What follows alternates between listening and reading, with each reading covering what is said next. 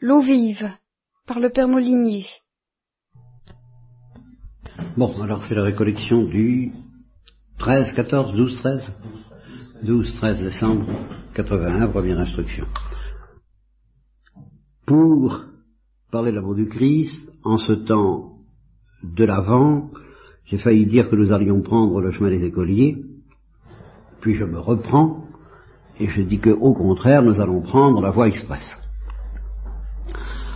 Le TVE, le chemin à grande vitesse, au contraire, le raccourci, c'est-à-dire la Sainte Vierge. Nous allons parler d'abord de la Sainte Vierge. Euh, je voulais donc, euh, et je vais y venir, vous parler de euh, ces deux manières d'aimer Jésus-Christ, qui consistent l'une à aimer Jésus-Christ et l'autre à aimer la Sainte Vierge, et comment elles se distinguent, comment elles ne se distinguent pas. J'en ai venir. Mais après avoir parlé de ça, euh, ou pensé à ça, ou ruminé à ces choses pour vous, à votre intention, euh, j'ai été entraîné à penser à la Sainte Vierge elle-même dans son amour pour Jésus-Christ. Et euh, plus particulièrement parce que ça m'a paru plus mystérieux, plus fascinant et plus important, dans son amour pour Jésus-Christ avant que Jésus-Christ n'existe. c'est tout à fait l'avant. Voyez, liturgiquement parlant, c'est l'avant. C'est l'avant parce que l'avant, ça évoque les trois venus, enfin la nativité. La nativité que nous préparons, la fête de Noël, évoque traditionnellement les trois, les trois avènements du Christ, et avant, ça veut dire avènement. Le premier avènement, à Bethléem, il y a 2000 ans, le dernier avènement à la fin des temps que l'Église attend, et l'avènement que chacun de nous attend dans notre cœur de la venue de Jésus-Christ, tout ça est tout à fait traditionnel. Mais euh, la nativité, c'est tout de même d'abord la naissance du Christ à Bethléem. Euh, là, voilà. il y a des tas d'autres choses autour, c'est pas seulement ça, mais c'est d'abord ça, tout et bêtement ça, et chronologiquement ça. Dans les évangiles eux-mêmes, la chronologie est très précise, euh, en l'an, euh, au Tibère, Hérode, etc. On, on date l'événement. Donc l'avant, c'est avant tout, c'est pas, c'est pas d'abord l'attente du peuple juif, ni l'attente de l'Église, ni l'attente de chacun de nous, c'est l'attente de Marie, à l'égard de Jésus-Christ. Là, bah, nous sommes tentés, et c'est juste en un sens aussi, de dire que c'est d'abord l'attente de Marie depuis le 25 mars. L'Église compte les choses avec une espèce de réalisme euh, physiologique dans sa liturgie. Neuf mois exactement avant le 25 décembre, le 25 mars, elle situe l'Annonciation, c'est-à-dire la conception euh, de Jésus dans la Sainte Marie, conception du Saint-Esprit, euh, qu'il faudrait que vous preniez l'habitude de distinguer de, de l'Immaculée Conception. Enfin, un peu de sérieux, n'est-ce pas? que les est, très, une très belle chose, mais la conception du Saint-Esprit en est une plus belle encore. Bon, et donc Marie a conçu du Saint-Esprit le 25 mars. Et par conséquent, on pourrait dire, ben, effectivement, comme euh, euh, une certaine euh, mère qui est sur le point d'enfanter parmi, parmi nous, si j'ose dire, mais qui n'est pas là, elle en est aux ces derniers jours, pendant le mois de décembre, c'est l'avant, c'est le moment où elle attend les jours où, euh, comme le dit l'Évangile, où elle doit enfanter son premier-né. c'est tout à fait ça. Alors là, tout de même, je, je, je veux bien, mais l'avant me paraît nous renvoyer à un mystère beaucoup plus profond, qui me fascine beaucoup plus, et qui, beaucoup plus, oui, à certains égards, et qui est le mystère de l'amour de Marie pour Jésus-Christ avant même qu'elle ne l'ait conçu, et qui récapitule l'attente et l'amour du peuple juif dans ses représentants les plus fidèles, à partir d'Abraham jusqu'à Marie, en passant par Moïse, Élie, tous les prophètes, et Jean-Baptiste. Encore que Jean-Baptiste, vous me direz, il n'attendait pas. Euh, ben, il attendait, il n'attendait pas. Bien. Ça, c'est mon objectif. Mais, avant de parler de ça, qui est un peu le, terminus de mes ruminations préalables à cette récollection, ben, je voudrais vous dire comment j'y suis arrivé. Je voudrais vous retracer un peu le chemin qui m'a conduit à ça, pour lequel j'ai pas grand chose à dire et en même temps la certitude qu'il s'agit d'un abîme. Parce que initialement je voulais vous parler de l'amour du Christ euh, en chacun de nous. Chacun de nous. L'amour que Marie a pour Jésus-Christ n'est que la réalisation éminente, euh, infiniment parfaite, si on peut dire infiniment, mais enfin parfaite, aussi parfaite que possible pour une créature immaculée, de l'amour que nous euh, sommes invités par le Saint-Esprit à offrir à Jésus-Christ. Alors qu'est-ce que c'est que cet amour? Ah, C'est une drôle d'histoire. C'est une drôle d'histoire parce que je ne sais pas si vous vous êtes jamais demandé pourquoi vous aimez quelqu'un. Faut, faut, faut, faut, faut, revenir à ces trucs-là. Faut surtout pas partir de la morale. Hein. Comme je vous le disais, je crois, la dernière fois, il faut que l'ontologie précède la déontologie. Donc, euh, il ne faut pas commencer par dire faut aimer Jésus-Christ. Il faut se demander qu'est-ce que c'est que cet amour de Jésus-Christ auquel nous sommes invités, certes. Enfin, on aurait déjà méditer sur ce que c'est et, par conséquent, étant donné qu'il s'agit de notre cœur à nous, notre cœur humain, invité à aimer quelqu'un, un visage humain, ben, d'une manière générale, qu'est-ce qui se passe quand nous aimons quelqu'un? Voilà. Bien. Alors, nous savons bien qu'il y a des degrés dans l'amour qu'on peut avoir pour quelqu'un. Il y a les amitiés, qui sont plus ou moins profondes. Il y a les affections familiales, qui sont plus ou moins profondes. Il y a le mélange des deux. On n'est pas toujours l'ami de ceux dont on est les proches familialement, même si on a de l'affection pour eux. Ben, il peut n'y avoir aucun dialogue, on ne se comprend pas, donc pas d'amitié. Quelquefois il y a de l'amitié, mais pas tellement d'affection, enfin, je, je, bien. Mais, euh, qu'est-ce que je dirais pour me faire entendre? Je dirais, parmi les signes auxquels je reconnaîtrai l'amour dont je voudrais vous parler, tel que je l'entends, il y a ce, signe tout bête, on pourrait en trouver d'autres, hein. Moi, je pense à celui-là, parce que j'ai l'impression que vous allez tout de suite me comprendre. C'est un, amour qui, de temps en temps, euh, nous empêche de dormir. Voilà. Voilà. Alors, tant qu'une amitié ou une affection, de temps en temps, ne nous empêche pas de dormir, Bon, c'est pas, c'est pas ça que j'appelle l'amour. Je ne dirais pas encore avec un grand A,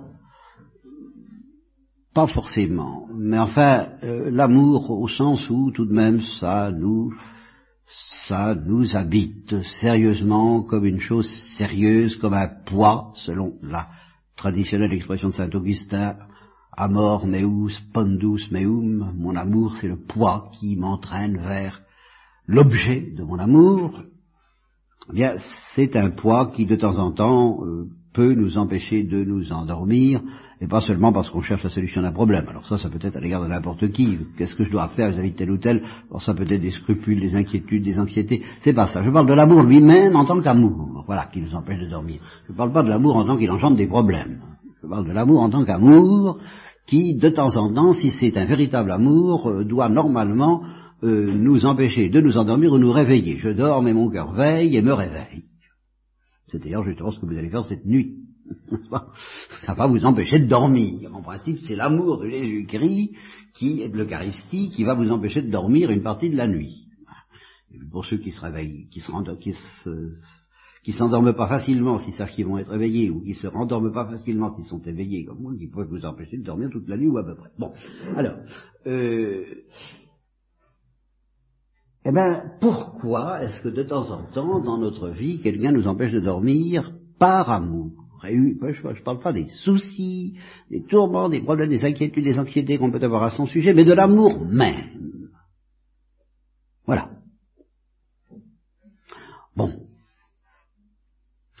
Alors, j'ai essayé de réfléchir à ça, et j'en suis arrivé à cette euh, affirmation qu'il va falloir que j'explique parce que euh, elle va peut-être vous surprendre et elle demande que je, me, que je mette les choses bien au point pour que nous nous comprenions bien, pour qu'il n'y ait pas de malentendu entre nous.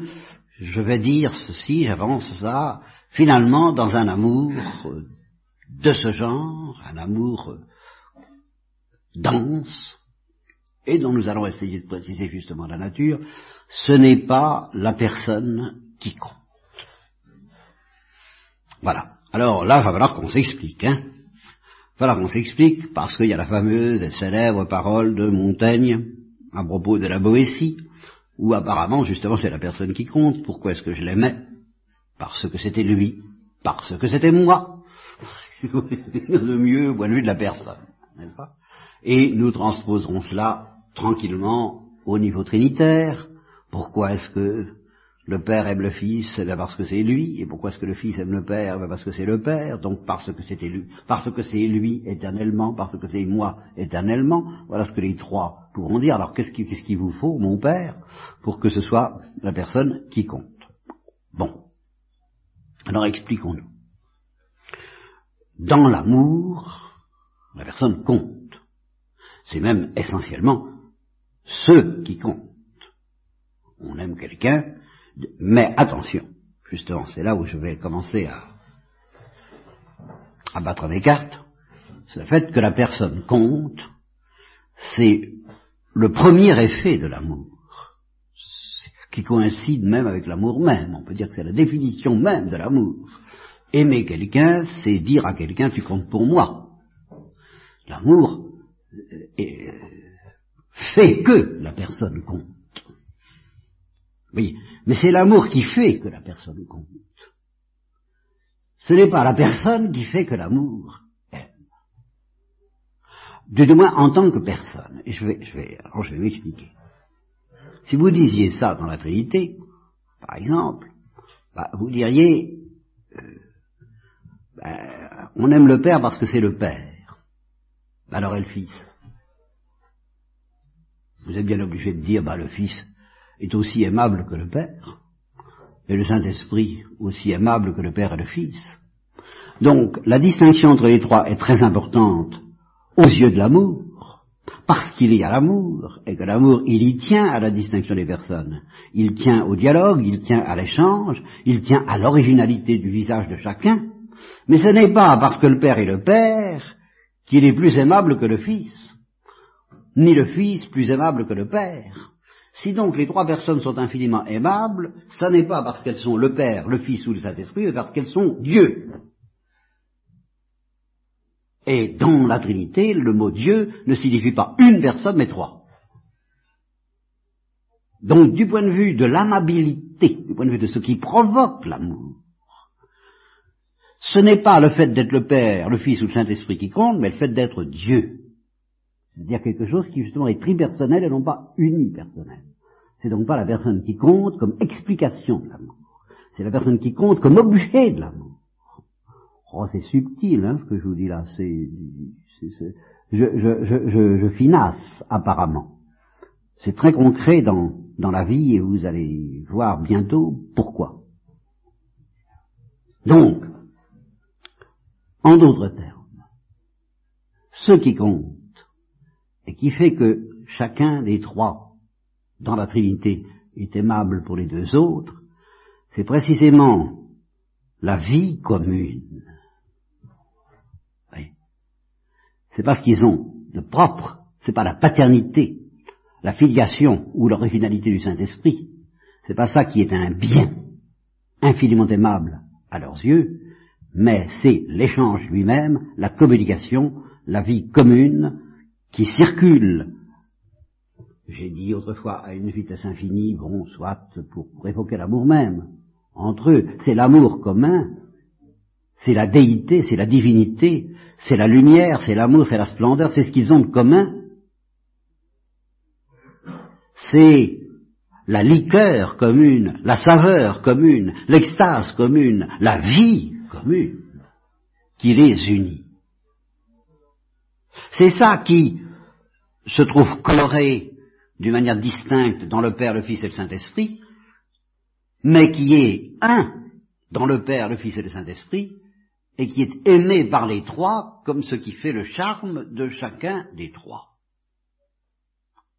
Ce qui revient à dire que chacun des trois est aimable pour les deux autres en vertu euh, d'une certaine liqueur avec laquelle ils se confondent d'ailleurs dans la réalité. Moi, je parle selon les pauvres notions humaines, mais justement dans les créatures, ça va pas ça va pas s'identifier.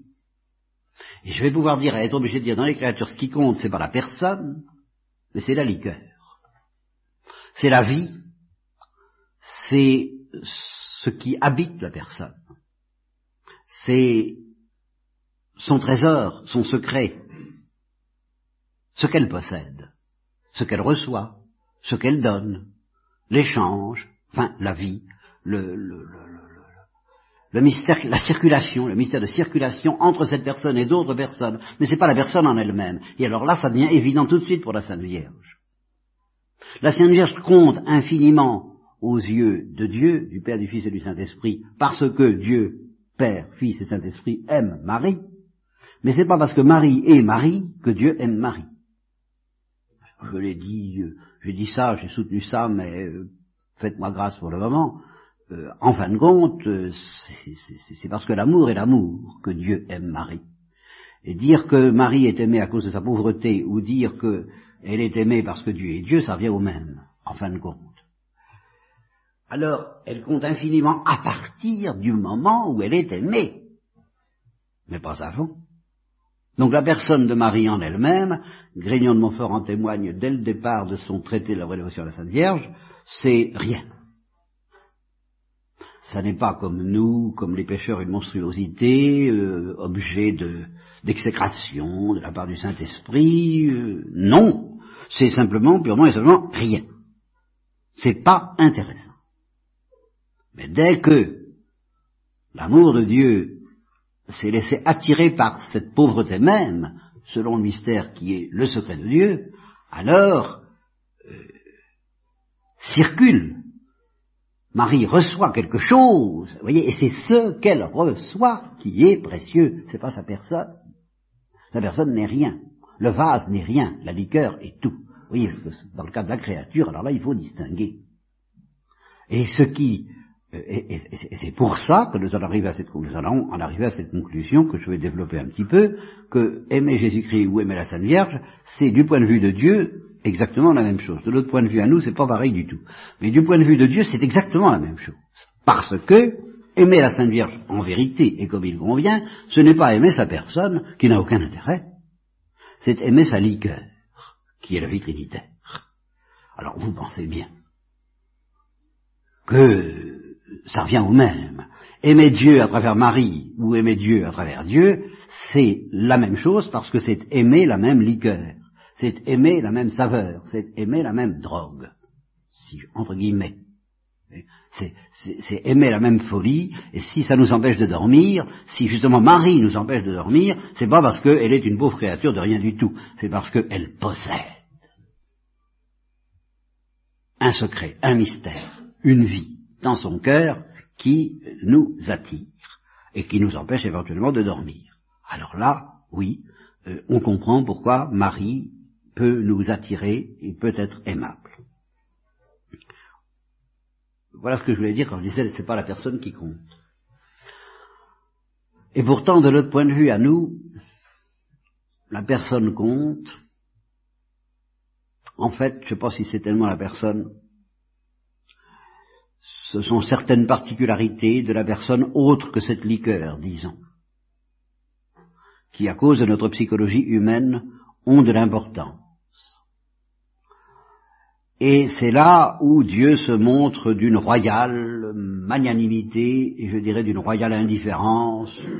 Écoute, fais ce que tu voudras, prends le chemin que tu veux, la voie royale, le chemin express ou le tortillard, pourvu que tu aimes cette liqueur. Et alors ça donne, parmi les gens qui aiment, Jésus et Marie, ben, quatre catégories de personnes. Mais avant, il faut quand même que je mette certaines choses en place. C'est pas très commode à bien synthétiser tout ce que je voudrais vous dire. Euh, j'en viens à l'amour de Jésus-Christ. Donc si nous aimons Jésus-Christ, lui aussi, c'est pas la personne qui compte en un sens, parce que d'abord, euh, par exemple, les apôtres, quand ils ont été fascinés par le Christ, ils savaient pas que c'était la deuxième personne de la Sainte Trinité, ils savaient même pas que c'était le Fils de Dieu.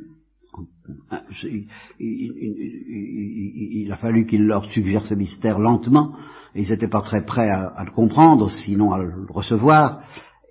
Alors, qu'est-ce qui a pu les attirer? Là encore, c'est pas la personne du Christ, dont ils ne savaient pas qu'elle était divine, mais c'est d'abord sa nature humaine, et, puis ce qui, son cœur humain, son regard humain, son visage humain, et ce qui circulait dans ce cœur humain et dans ce visage humain.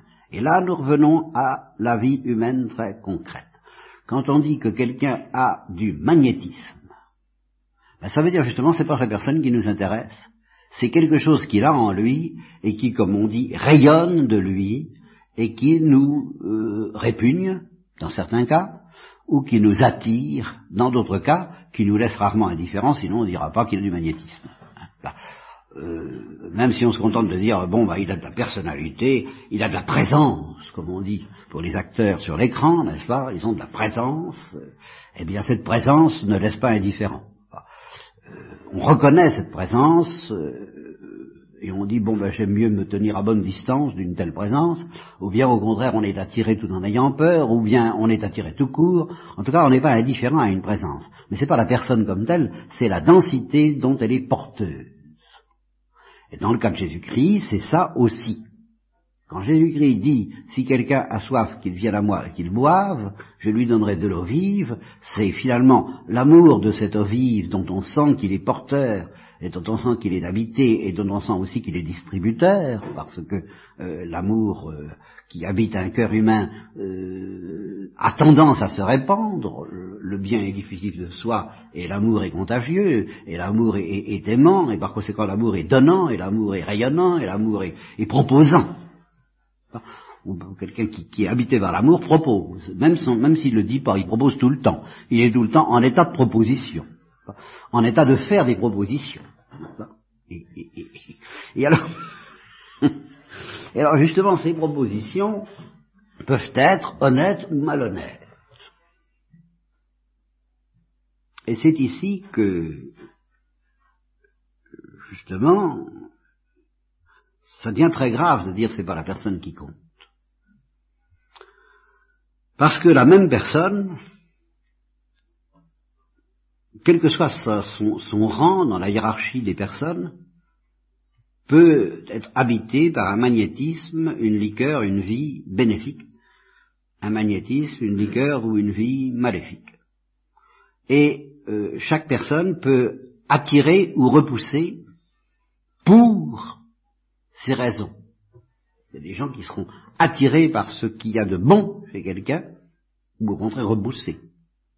Et inversement, attirés par ce qu'il y a de, par, par un attrait ténébreux, ou au contraire repoussés.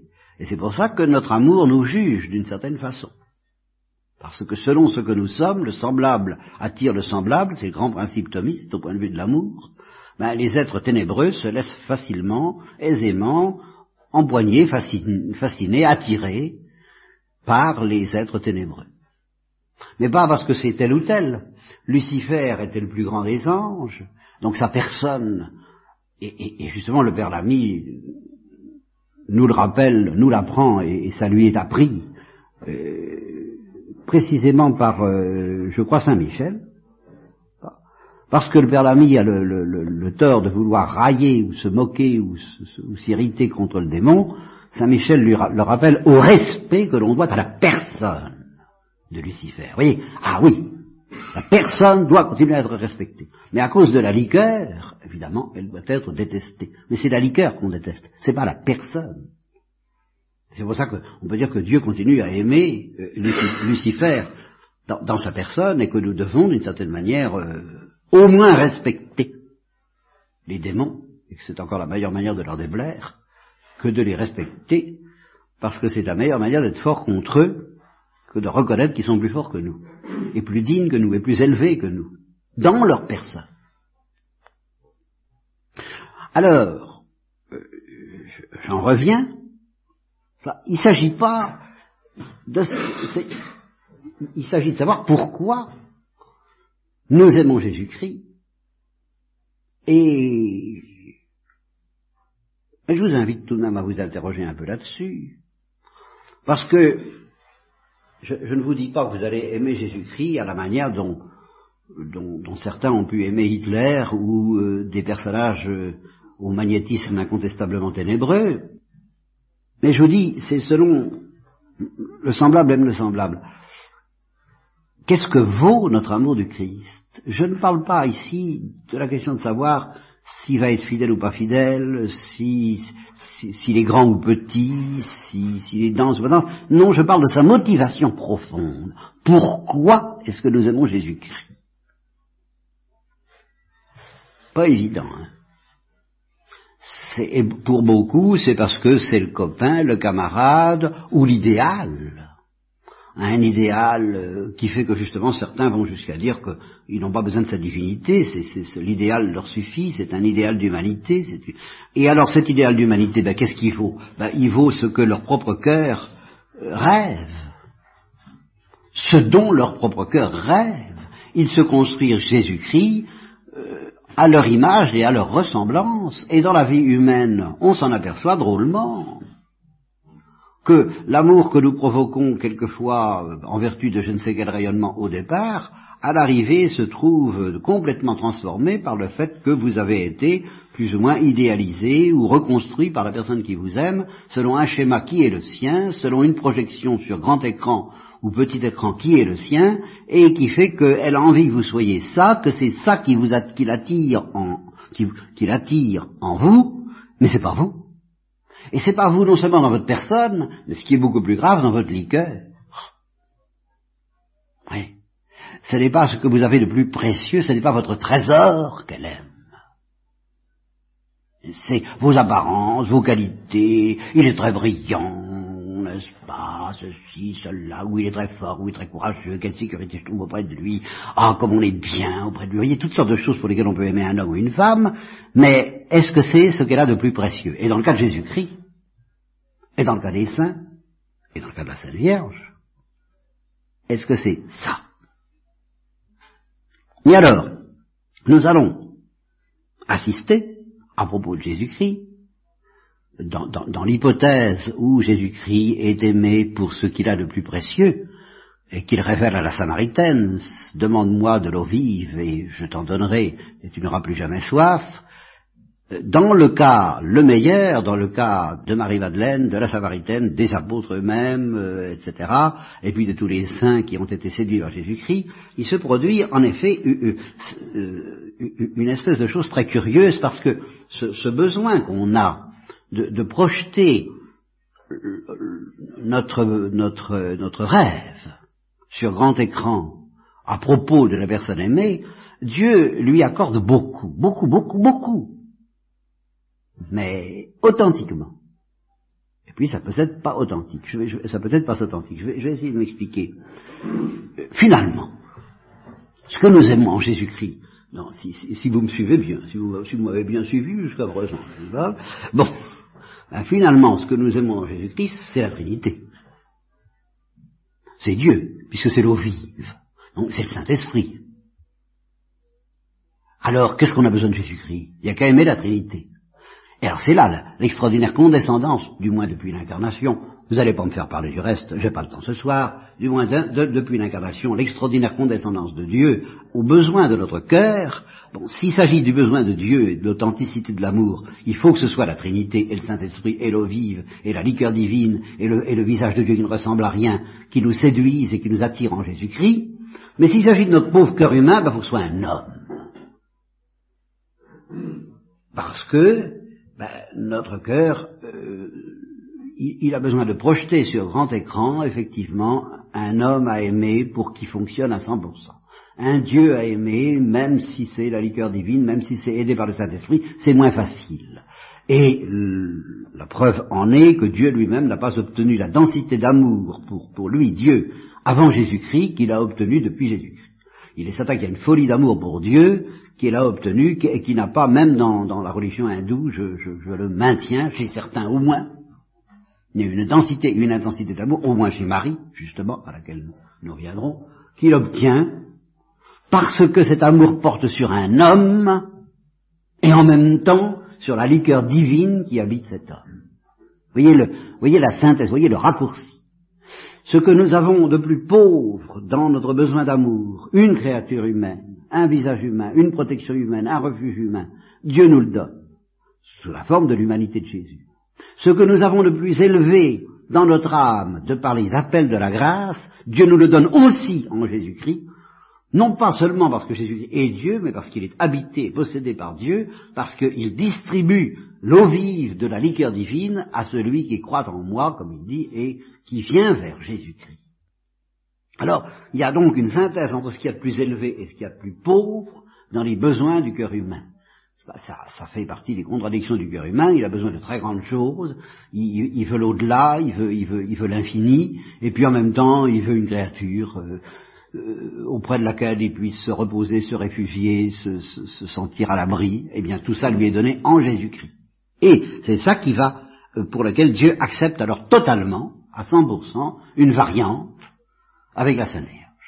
Parce que la psychologie humaine, en partie peut-être à cause de la psychologie humaine, en partie aussi à cause du péché, est telle que ben, il peut exister, et il existe des, créatures, hommes ou femmes, selon les cas, pour qui, eh bien, le fait que Jésus-Christ soit un homme ne facilite pas les choses, et pour lequel le fait que la Sainte Vierge est une femme, au plan précisément où, je répète que Dieu s'adapte à la psychologie humaine, ben, cette même liqueur que Jésus propose, il préfère demander à la Sainte Vierge.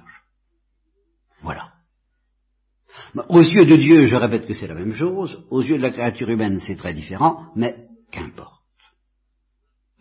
Justement parce que c'est la même chose aux yeux de Dieu, eh bien, euh, il, ne faut pas lésiner, il ne faut pas hésiter.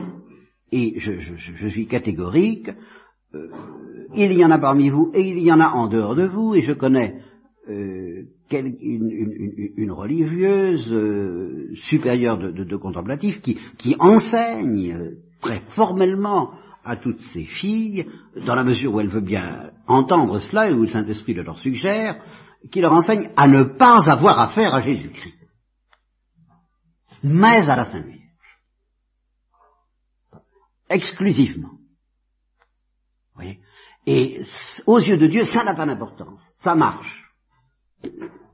Et ça, ici, euh, j'appliquerai très très fort la parole justement de, du Christ à propos de Jean-Baptiste, n'est-ce pas? Euh, Jean-Baptiste ou Jésus-Christ, euh, bon ben, allez à qui vous voulez, mais, vous voyez bien, hein, vous, n'avez pas voulu Jean-Baptiste parce qu'il n'était pas assez humain, il était inhumain, surhumain, trop, trop, trop, austère, puis vous voulez pas de Jésus parce qu'il est trop humain, lui, Bon, vous n'êtes jamais content. Bon. Mais tandis que les vrais, ceux qui suivent le Saint-Esprit, bon ben, selon leur goût, ils vont à Jean-Baptiste ou à Jésus, et Jésus s'en moque pourvu qu'ils aillent à quelqu'un qui porte la liqueur. Voilà, parce que ça revient au même. Pourquoi? Ben Parce que, c'est ça que je dirais peut-être demain, entre Jésus et Marie, il y a justement une telle unité trinitaire que l'un comme l'autre se moque bien, qu'on aime l'un ou l'autre, et qu'on n'ait pas envie d'avoir affaire à l'autre, euh, sauf un cas dont je parlerai un peu, pourvu qu'on y aille, pourvu qu'on y aille, à l'un des deux. Donc, il est parfaitement euh, normal que aimer Jésus-Christ, ça veut dire aimer la Sainte Vierge. Pour certains d'entre vous. Et pour certains que je connais en dehors de vous. Et d'une manière extrêmement forte. Et exclusivement. Pourvu qu'ils aiment vraiment la Sainte Vierge pour une raison analogue à celle que j'aime. Alors que non plus, c'est non plus un homme mais une femme. Bon. Euh, on pourra dire à première vue, pour des hommes, c'est plus facile moi, j'ai l'impression que dans certains cas, c'est pour les, les femmes que c'est plus facile, parce que justement, un homme, ça leur fait peur. Bon, alors, on n'en sortira pas. Bon, sans parler de toutes les suspicions sexuelles qu'on peut jeter sur le, sur Marie-Madeleine et mon Jésus. Mais alors, pendant qu'on y est, pourquoi pas des suspicions homosexuelles? Bon, crois que ce que vous voulez, à partir du moment où on entre dans la suspicion, il n'y a plus de raison de s'arrêter. Euh, non, tout ça est, est, ridicule, euh, pour des raisons qui tiennent peut-être à notre péché mais que Dieu respecte et qu'il accepte, bon, euh, viens chez qui tu voudras, mais viens chez quelqu'un où il y a la liqueur. Et en particulier Jésus ou Marie, et c'est la même chose. De sorte que ça, nous donne quatre, quatre, catégories de personnes, dont une seule me fait quand même un peu question. Bon, il y a celles qui ne peuvent pas avoir affaire à Jésus-Christ, et qui, à la limite, ne doivent pas, pendant un temps assez long peut-être, avoir affaire à Jésus-Christ, mais à la Sainte Vierge. Il y a celles qui ont tendance à n'avoir affaire que à Jésus-Christ et qui ne se sentent pas de grand goût pour la Sainte Vierge. Celle-là me pose un petit problème. Elle me pose un petit problème parce que, justement, euh, si c'est vraiment la liqueur qui les attire, alors j'ai l'impression qu'elles font plutôt partie des deux autres catégories, puisqu'il y en a, je viens d'en nommer deux, il y en a deux autres, eh ben, celle qui pour qui c'est plutôt Jésus-Christ, mais la Sainte Vierge est là, Thérèse de l'Enfant Jésus d'autres pour qui c'est plutôt la Sainte Vierge, mais Jésus est là, pardonnez-moi, mais euh, un peu votre serviteur. oui, c'est en gros dans cette catégorie-là je me placerai, c'est plutôt la Sainte Vierge. Je, comprends du fond de l'être ceux qui euh, ne peuvent aller que vers la Sainte Vierge, mais je ne peux pas dire que Jésus, euh, je n'éprouve pas d'allergie, non. Simplement, je me sens pas de taille. Alors, je me sens pas de taille et je sens que c'est plus prudent. Et c'est pour ça que je ne suis pas complètement à l'aise avec ceux qui eux ne sont pas à l'aise avec la Sainte Vierge. Bien. Là-dessus, hein, je voudrais justement parler de cet amour que la Sainte Vierge a pour Jésus-Christ et qu'elle a eu pour Jésus-Christ avant qu'il n'existe. Pourquoi avant qu'il n'existe? Mais c'est précisément parce que il ne s'agit pas d'expliquer cet amour, bien que ce soit l'amour pour un être humain, par des considérations humaines avant les noces de Cana, avant toutes les toutes, les petites histoires sur lesquelles on peut s'attendrir, sur la vie à Nazareth, ou les histoires devant lesquelles on peut frémir au pied de la croix, ou les histoires devant lesquelles on peut s'extasier comme après la résurrection, avant tout cela, il y a eu dans le cœur de Marie un amour pour cette créature humaine qui s'appelait le Messie, avant même qu'il n'existe, et qui a suscité chez Marie un désir de le mettre au monde, car le Saint-Esprit fait toujours désirer ce qu'il va donner, en même temps qu'au niveau géographique, Marie nageait en pleine contradiction, puisque, par en vertu du même Saint-Esprit, elle voulait rester vierge, et qu'elle ne voyait pas du tout, géographiquement parlant, comment ça s'arrange, mais alors là, euh, Marie, je peux vous le dire tranquillement, c'est un tissu de contradictions tranquilles.